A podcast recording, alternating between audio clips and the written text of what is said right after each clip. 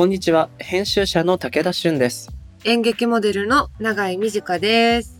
番組アシスタントのモーションギャラリー大高です。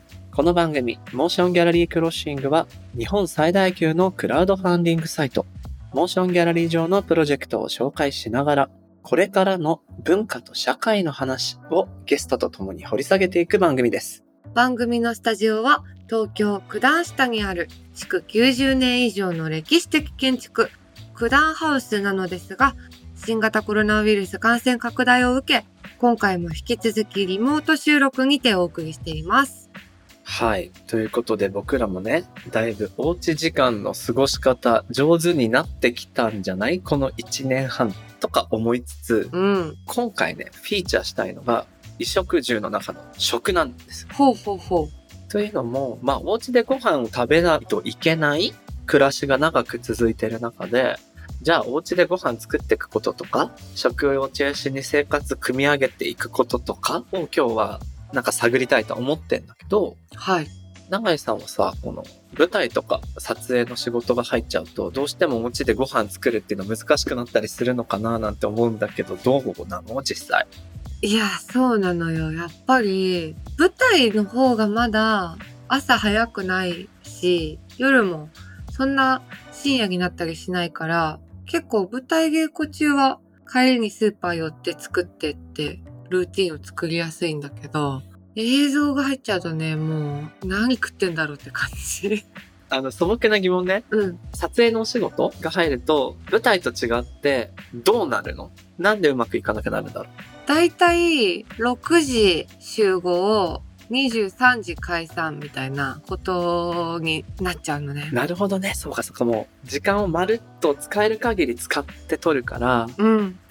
で、特にコロナで、こう、なんだ、撮影期間をできるだけ短くして、誰もかからずに終わろうっていうのが増えたことで、うんやっぱ一日の撮影時間が長くなったりしたから、作ってなんてらんないな、そりゃ。そう、家でなんかね、なのよ、もう帰って風呂入って寝るみたいな。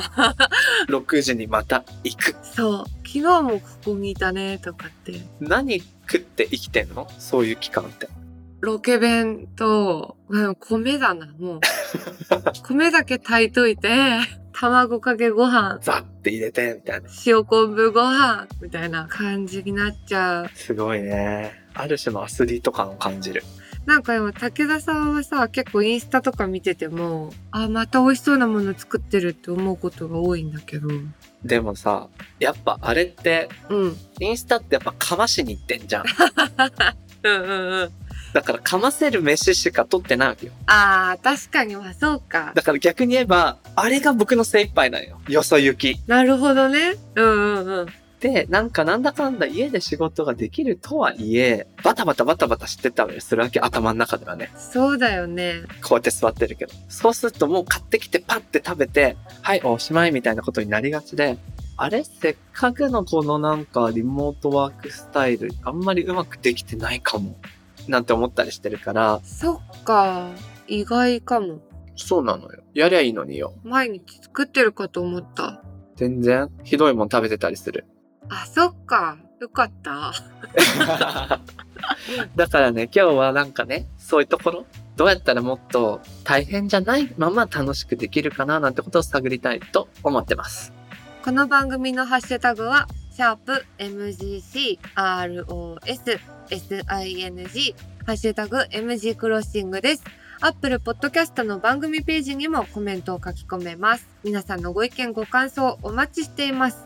そして、Spotify の番組プレイリストのフォローと、もしもし文化センターへのご参加をすごく待っておりますので、あなたももしもシーズンになってくださいね。ぜひぜひお待ちしてます。それでは始めていきましょう。武田俊と長い短がお送りするモーションギャラリークロッシング今回はゲストに漫画家でイラストレーターの岡谷泉さんをお招きします。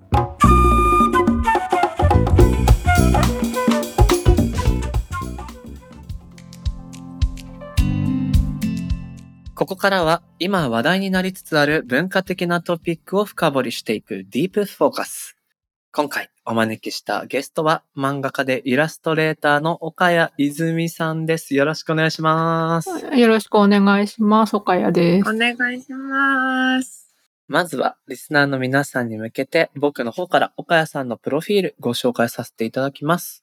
えー岡谷泉さん、漫画家、そしてイラストレーターとして活躍され、ご著書に食べ物と日常や記憶を絡めたエッセイ漫画、意のままのほか、最新刊は本の帯にたまたまなんていう書かれ方もしていましたが、いい年をという作品と白木蓮は綺麗に散らない。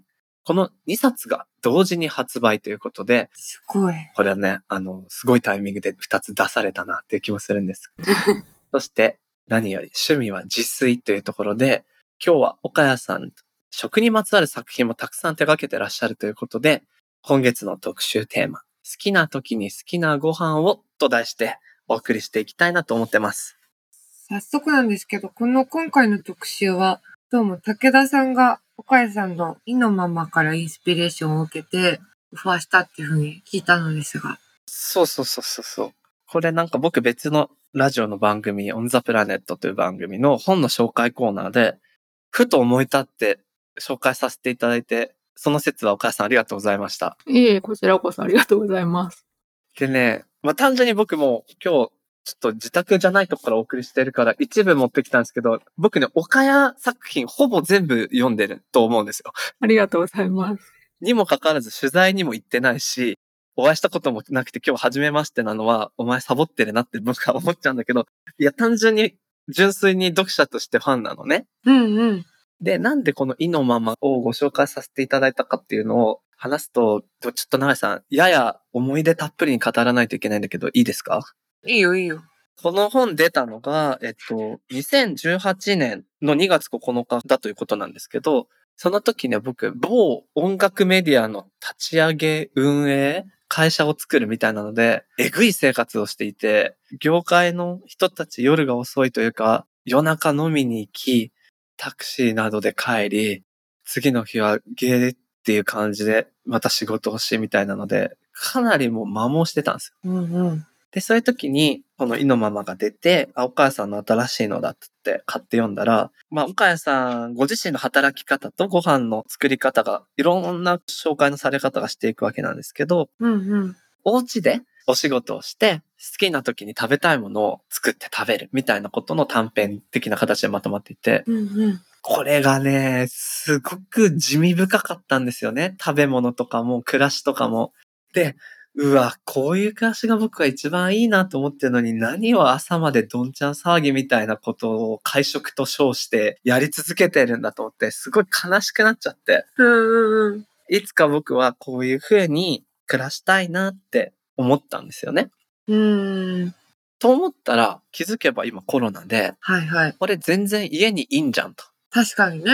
憧れた岡谷さんのような暮らし、実はできるはずなのに、すげえ適当なものコンビニで買って食べたりしてると。けしからんぞ、かつての僕に申し訳が立たないと思いまして、ほうほうほう。意のままを実践してみようと思って、自炊をリブートして楽しみ始めたという今日この頃なわけです。ちょっと長くなっちゃったけど。なるほどね。いやー、でもなコロナ禍になったけど、やっぱコンビニ行っちゃうんだよな私もなもうなんか僕いきなり岡谷さん聞いてみたかったんですけど、はい。どうでもいいもの食べたい時は岡谷さんにもあったりするんですか？というのはもうすごいインスタントなものとか。全然食べてますけどね。今日はレトルトカレーみたいな時も結構ありますけど。なんかただ日常生活で切れ目がなくなっちゃうので、ご飯作るのが逃避みたいなところがあって、あ、なるほどそ。れでもわかるかも。仕事から逃げたいっていう、自宅だと逃げ場がないので、はいはいはい。はいはい。ご飯はみんな食べるから食べていいだろうっていう、わかる。サボリーですよね。そっかそっか。ご飯の時間を逃避にするため。つまりご飯は絶対全員が食べると。そうそうですね。だからこそ、ご飯を作ることの時間をかけたりとか、実際手を動かす時間として、かさ増しじゃないけど、ある種逃避のために膨らませていくこともできるということですね。免罪符っていうか、う。確かに。ご飯は食べないと弱るし、仕事のためにもいいんじゃないかっていうはいはい。言い訳ですよね。なるほど。いいな。免罪符としての自炊。だから、あの、その、偉いねみたいに言われると、いやいや、そんなっていうことになるんですけど。逃げてるだけだけどっていう。そう、そうですね。えー高橋さんどう？免罪符としての自炊。いや、めっちゃわかります。なんか、私もその、なんだろう、明日から撮影が始まるみたいな時って、基本的に一通りセリフを覚えてなきゃいけないから、テンパってるのね。でもなんかもう切れちゃうの。なんか腹立ってきちゃうのよ。どんだけ覚えりゃいいんだよ、みたいな。じ もうなんか、まあ、ある種の逆切れだよね。そうそう、逆ギレしちゃって、でもだからって、なんか、ずっとつむつむやったりするとさ、さらに落ち込むから、あ、でもご飯作ってることは誰も文句言えねえだろうみたいなので。はいはいはいはい。いつもだったら、里芋とかってさ、剥くの大変だからあんまり買わないんだけど、わざわざ里芋大量に買って。剥く時間みたいなので、時間潰したりする。なるほどなるほど。手作業で時間作れるっていうのは結構いいのかもね。ううん。ん。わざとか里芋。そう、わざと里芋やるな。ちょっとそんなことを思いました。なるほどなるほど。そうね。でも考えてみれば確かに頭皮としての料理はある気がする。というのは、いやでもこれもなんかまた難しい話なんですけど、新しいいろんなもの作りたいんだけど、ブームになっているものを毛嫌いする癖があって、僕は。で、スパイスカレーブームみたいなのが数年前にやってき始めた時期があった気がするんですけど、その頃、いや、またなんか洒落たもんをさ、わざわざやろうとして、とか思ってたんだけど、2年ぐらい遅れて、ちょっとやってみたくなるわけですよ。少しずつスパイスを揃えて。するとね、たまらなく楽しい時間だったりすることに気づいて。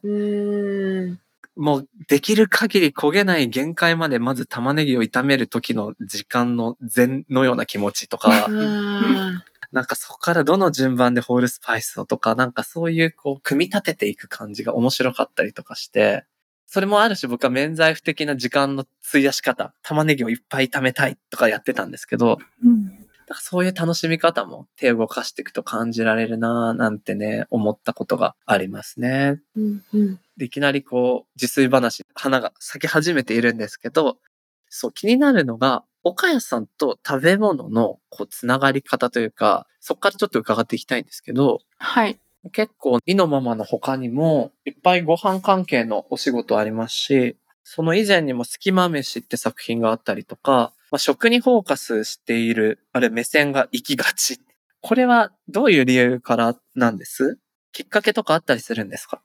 そうですね。でも、それこそ自炊をするようになったのは、その前会社員だったんですけど、もうすごい、それこそ忙しい、終電で帰るみたいなタイプの働き方をしていたので、一人で家にいると好きなもの作れるじゃないかってなったのは確かにそうなんですが、はいはい。うんあと食べ物ってすごくパーソナルなものじゃないですか。はい。うん自分が美味しければ成功っていううんはいうんはいはい。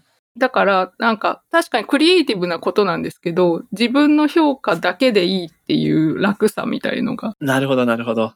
仕事はね、どうしても誰かに出して褒められないといけないことなので、とりあえず美味しい、良かったっていう自信の持ち方というか、そういうのができるっていうところがいいなっていう。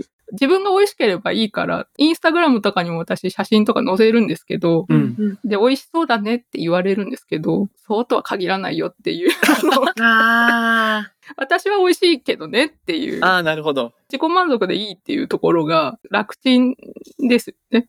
確かに、そうだよな。なんか、自己満足っていうと、あの、テレビとかで、名店とか、まあ、話題のお店の特集とかすごいいっぱいやるじゃないですか。なんか私、テレビ番組で食べ物のこと聞くの結構辛いんですよ。ほう、なんでなんで？なんでかわかんなくて、でもなんか食べ物の番組が 見づらいっていうか、ついてると嫌で回しちゃってたのね。えー逆だ、僕。でもそういうのもあるんだ。そう。でもなんか今、岡井さんの話聞いてて、すごいパーソナルなものだから、人が美味しがっているもの、自分が食べてないものをなんか強制的に見せられることとか、すごく美味しいよとかって言われるのが辛かったのかもなっていうか。ああ、なるほど。いや、わかんないじゃんっていうか、その、そこまで言わないでくださいっていうかさ、はいはいはいはい。食レポとかももっと雑にしてくれたら見るんだけど、なんか全部言うから、私が食べたみたいな気持ちにさせられるっていう。そっかそっか、もうパーソナルなものだから、人のレビューをそんなに必要としてないのね、長井さんは。だったのかもなって思う。だから淡々とこう食べたものが載ってる状態の本とかの方が好きで、うんうんなんか声が聞こえるとね、嫌だった理由が今解けました。性癖みたいなところはありますもんね。味の好みって。うんうんそうそうそう。なのに、全員がいいだろうって言われるとちょっと辛いっていうのはあるかもしれないですね。なるほどな。いや、今結構これ重要ですね。つまり、認知の仕方とか、好みって人それぞれなはずで、かつ自炊だと、それが自分を生かすため、自分の美味しさのためだけの調理で済むから、すごいお母さんそれがフィットするってことなんですね。そうですね。まず、一人暮らし始めた時に、お母さんの味じゃなくて、私が好きなもの食べれるっていうのが一番嬉しかったというか、はいはいはいはい。そこじゃないだろうって思ってたとこ、もちろん別に好きなんですけど、家の料理も。でもね、あげますよ。今日おでんじゃないんだよなとかありますもんね。そう。あと、このおかずだけいっぱい食べたいとか、ああるある超わかる。わかります、それ。ある。そういうのに限って少ないんですよね。なんか、小鉢みたいなのできちゃうから。この甘い豆いらないからこっちのおかずをくださいみたいな、はいはい。自分の裁量でできるっていうのが嬉しいっていう。確かに一人暮らしになった時に、僕は大学から東京で一人暮らし始めたんですけど、全く同じような感覚ありました。やっぱうちの場合は、母親もご飯作るの好きじゃないって本人は言ってましたけど、美味しく作ってくれてたし、ただ一個不満があるとすると、父親が少しね、あの、高血圧気味だったので、薄味仕様、低脂質仕様になってたんですよ。うん。でも僕高校の時野球部で必要なカロリーめっちゃ多い状態だったから、ややミスマッチがあって、そっか。自分がご飯を作るようになったら、好きなしょっぱさにできるってなった時に、すっごいワクワクしてきた。いやー、あるよな自分のために作るっていうのがそういう工夫とか楽しさにつながるのか。でも、さっきのお話聞いてて、やや僕今逆というか、つまりですね、自分一個のためのご飯だとどうでもよくなりがちにになっちゃってて、ー。うん。僕はね、もうね、さもしい人間なんですよ。褒められたいんですよ。はい。美味しいねって、今日の美味しかったねとか、美味しそうだねって写真にいいねがつくみたいな、う。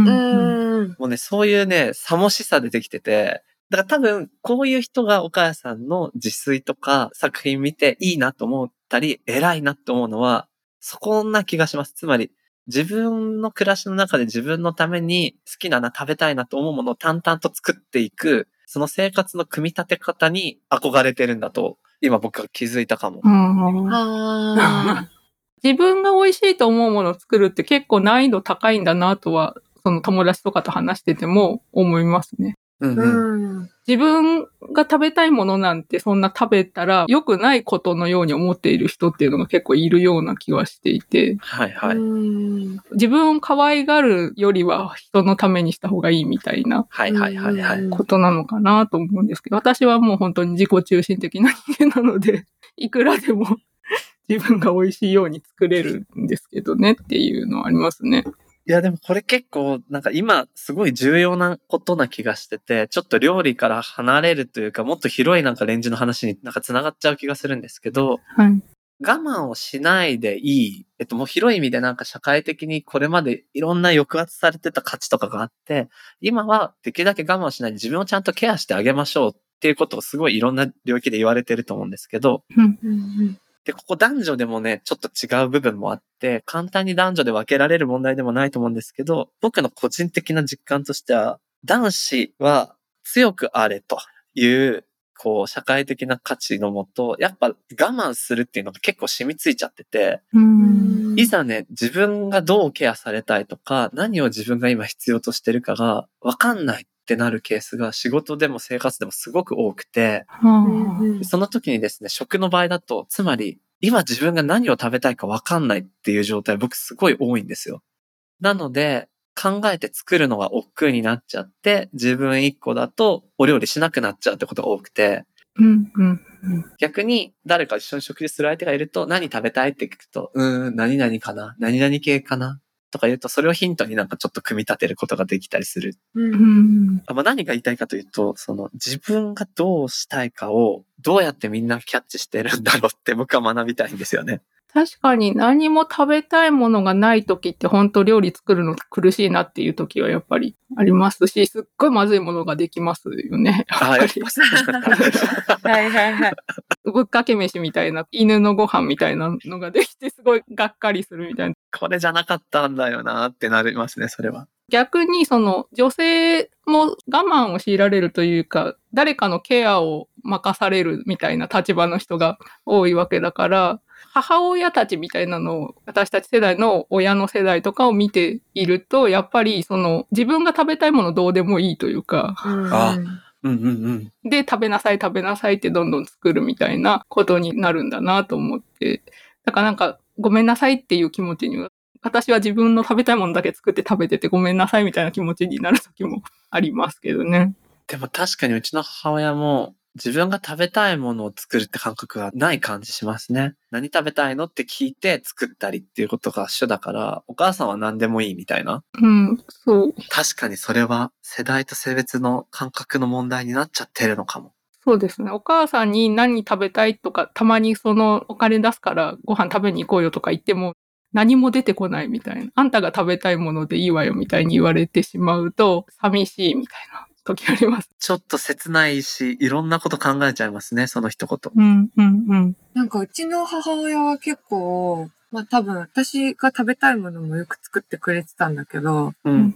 なんかそれこそこうテレビで見たり、雑誌で見たやつをすぐ作りたいみたいなので、作ってみたっていうのがすごい多かったのね。かわいい。それで一回なんかお味噌汁に高野豆腐入れて出してきて、うん。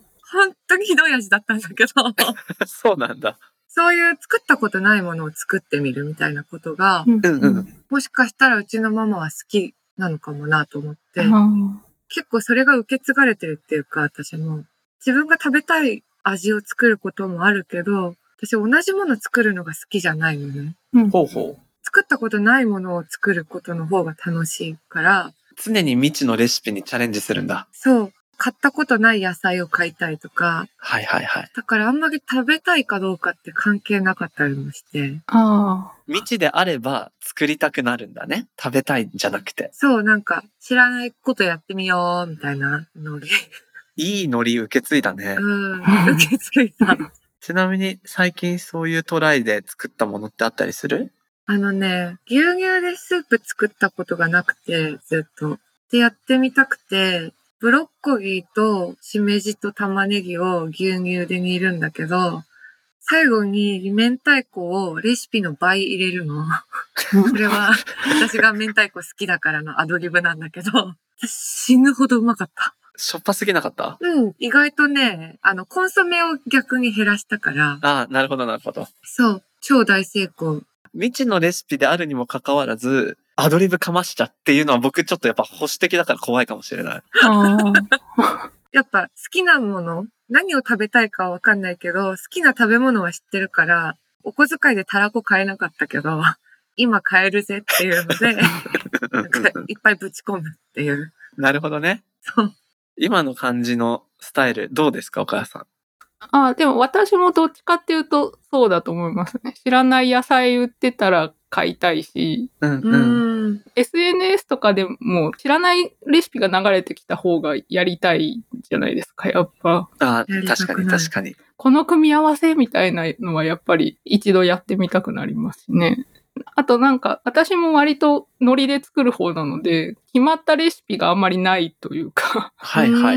い。この味が私の味よみたいな感じがほとんどなくて、再現性はあまり取れない。取れないですね。あの、友達とか呼んでうちで作る時とかで、あれをまた作れって言われれば頑張って作りますけど、合ってるかどうかちょっとわかんないなって思いながら。なんかね、僕はね、初めて作る料理は、好きだなって思う料理研究家さんなりなんなりのレシピに一回従ってまずやるんですよ。うんうんうんうで、ん。従ってやって、あ、こういう感じなのかなっていうのが一回わかると、そこからずらしていくみたいなことをするタイプで、あで、それが一通り体験として終わると、あとは感覚でだんだん変えていくみたいな。うん。まずそういう感じで入りますね。少しここ性格が出そうですね。なんかちゃんとレベル上げするタイプって感じだね。あ、そう、レベルを感じたいタイプなの。うん。全然すっ飛ばして、後半のジムリーガーのとことか行っちゃうタイプ。え僕それ横で見て、いやいやいや、こっちから回った方が後々いいからっていうタイプ です。いや、後って何？みたいな。やばいやばいやばいやばい。今そこに行きたいんだっていう。そうそうそうその違いなのかも。今そこに行きたいから今行くべきだっていうことなんだよね。そうそうそう。多分でもその経験値があれば、今自分の味がどういう感じかとかがだんだん分かってくるみたいなことは多分あって。ありますね、ありますね。でもだから最初からブロークンでもう好きなものばっかり作ってても結局最終的に味のなんかいいところにはたどり着くような気がします。僕ね、それはわかんなくて、つまり今の序盤で岡谷さんおっしゃった、ある程度の基礎知識というか感覚があれば。調整ができる。それなりのものが仕上がるっていうのは僕もすごい強く思ってて、だからこそ一回ちゃんとしたレシピに従った上で知識を得て調整していくっていうのが王道であり、そうあるべきってどっかで多分思ってたんですけど、あある種適当自分感覚だけで数を重ねても、その基礎的な感覚は身につくっていう。まあでも、うん道のりは長い気がしますけどね。そのあの、険しい山ではある。そうだよあの、失敗はいっぱいするし、まずみたいなのを何回かやってみるっていう。いやまずくてもそのご飯を食べちゃえばいいわけなので、怪我を負うわけでも、借金するわけでもないので、やっちゃえばいいんじゃないっていう方ですね。まずかったな。ミスったなって思いながら食べたらいいわけですもんね。あと、こうするとまずいはね、分かってた方がやりやすいと思いますよ。はいはいはあどうまずいかが分かるから。確かに。その解釈だ。焦げててこういう味になるのか、うんうん。なんかお酢入れすぎたらこうなるとか、割とまずいのもね、食べといた方がいいっていうか。確かに。美味しさの理解よりもまずさの理解の方が早そうな気もしますね。うん、そうですね。確かに。何を自分がまずいと思うかわかんないので。ああ、面白いな。なんか仕事とかでも、なんかあるプロジェクトがあって、どういうことを実現させようかって話していくと、いろんなとこに散らばっちゃうけど、これだけは避けようみたいなことをみんなで出し合うと、なんとなく道筋が見えてくるように、まずさを際立たせると、美味しさが自然と浮き上がってくるみたいなことがあるかもしれないなって今お話聞いてて思いましたね。あんま怖がるとね、良くないですね。なんか何事も。ミスっても死にはしないよと。そうだよな。確かに。大体のことがそうだと思います。確かに。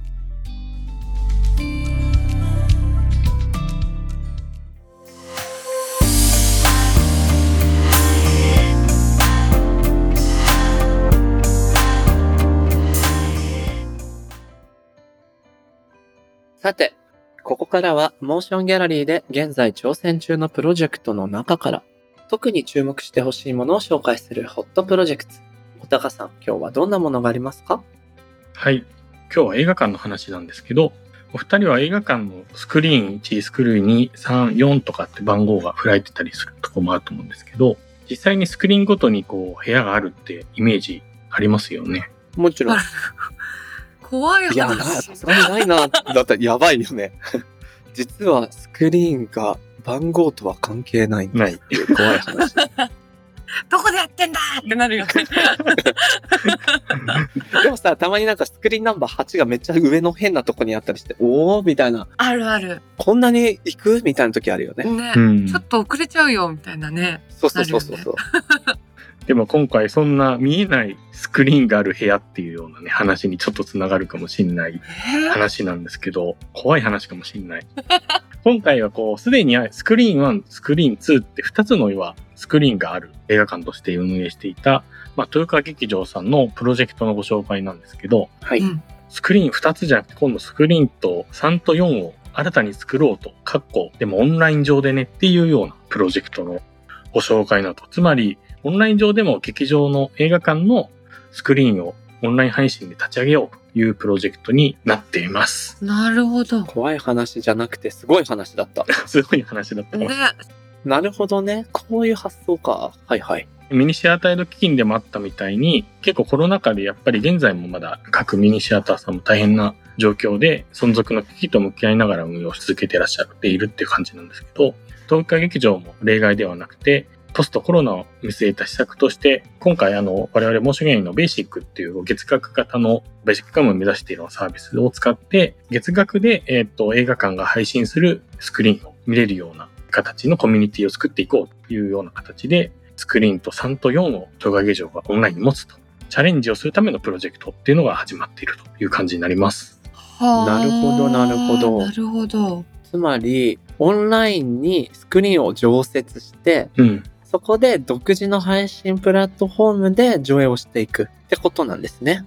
そうですね。だから、ある意味映画館に行く時もある行かなくても、豊川劇場のある種の映画館に行ったとして参加してみることもできるし、お金もちゃんと劇場に届けるみたいなそんな感じですね。はあなるほど、なるほど。え、これはさ、普通のさ、あの映画館と一緒でさ、期間が決まってるんですか？そうみたいです。毎月毎月作品が変わるということで、本当にリアルな映画館みたいな形でもオンラインでやっていこうみたいな。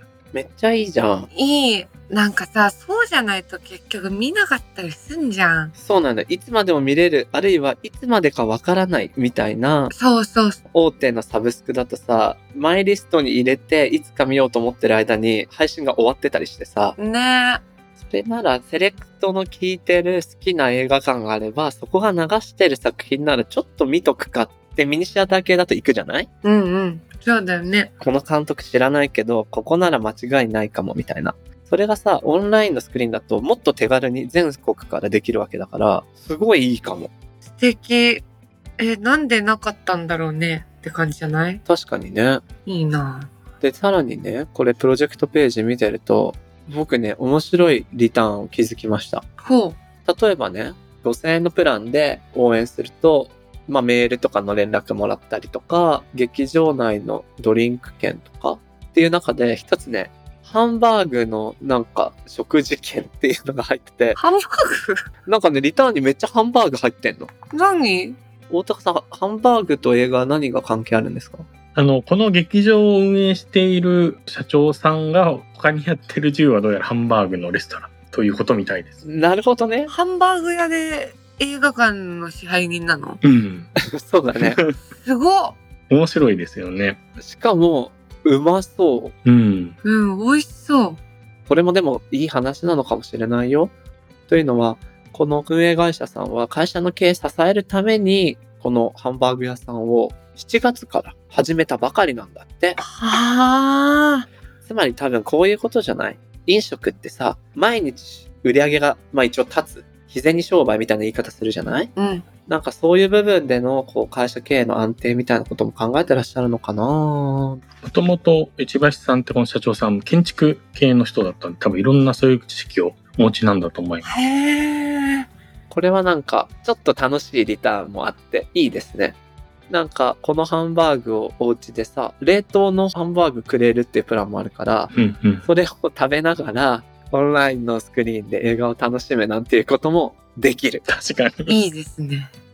そんな豊岡劇場代表の石橋秀彦さんからリスナーの皆さんに向けてメッセージが届いているので紹介します。今回のクラウドファンディングにおいては映画館自身が相対するような存在である配信をあえて行うことにより実態としてある映画館を守るということにつなげればいいと思っております。つまり、このコンセプトを広げたいと思っているわけです。そのために、初動機に必要な経費をお願いしています。サブスクリプションサービスとしては、あえて高い料金設定ですが、それを踏まえた上で、その料金が映画館を助けるということを個々の人々に伝え、そして支援を頼みたい。そして、日本だけでなく、世界の独立系映画館にもコンセプトを理解してもらい、映画館の輪が広がれば嬉しく思います。とのことで。いやー、素晴らしい。なんかさ、僕これに限らず最近、いいお金の使い方って何かなって思うの。あでさ、どうもね、自分が安く質の高いものを体験するっていうことにあんまり僕は気持ちよくなくなっていて、はあ。いや、もちろん、めちゃくちゃ高額なものは無理だよ。だけど、意義があって、何かつながることがあれば、少し高いのってむしろ気持ちよく出せる部分だったりするかもしれないって最近気づいて。確かに確かに。そう、そういう意味ではこのさ、あの、石橋さんのちょっと高い料金設定だけども、この映画館を助けるっていう意義と、その広がりをイメージしてほしいっていうのはね、すごいいいメッセージだなっていうふうに思ったよ。ほんと、いいよな。なんかね、やっぱ、払おうか迷うけど払うっていうのがさ、本当に欲しいものっていうか、うんうん。だからね、ちょっと高いのって素敵だよな。そう思うね。石橋さんどうもありがとうございました。このプロジェクトはモーションギャラリーで10月21日までぜひチェックしてみてください。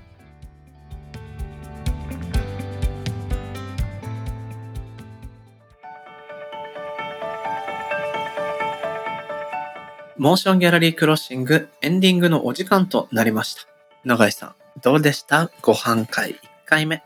なんか、その自分が作りたいものを作れるのが嬉しいみたいな、うんうん。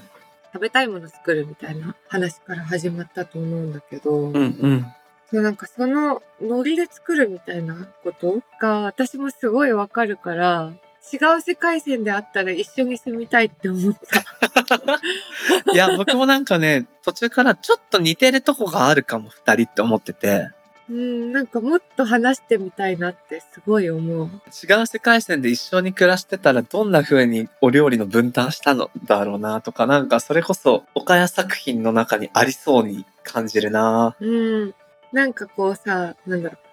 作りたい日が被っちゃって、キッチンの取り合いになったり、逆にどうしてもお互い作りたくなくて、押し付け合いになったり、みたいな、うんうん。すごい一方的な想像だけど、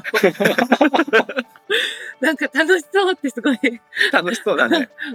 でしたね、私は。大高さんは1話目どうでした？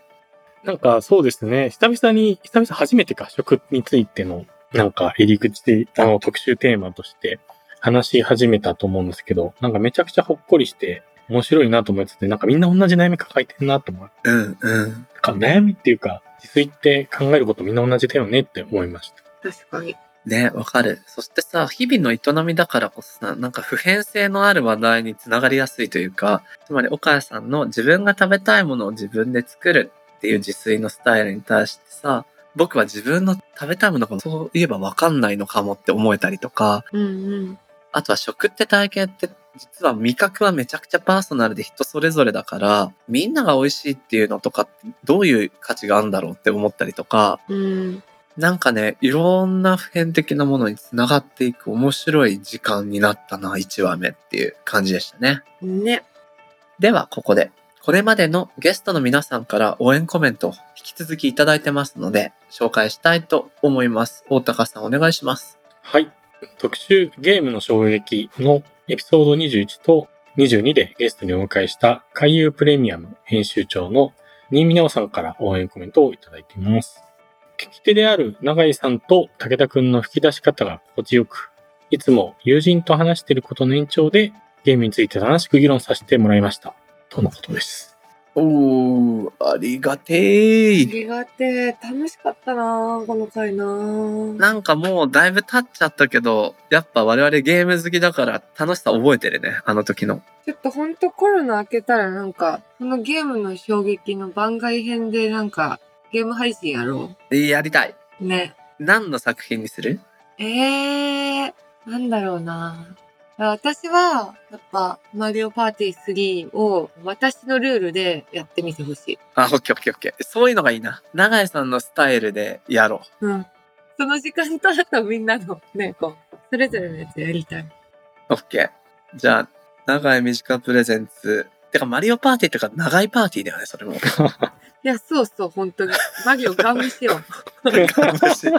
ちょっと長いパーティーの配信、あの、企画したいと思います。うん、ぜひぜひ。じゃあ、その時はこのね、コメントくれた新見くんも呼びましょはい。みみなおさん、応援コメントありがとうございました。やろうね。う。やろうねー。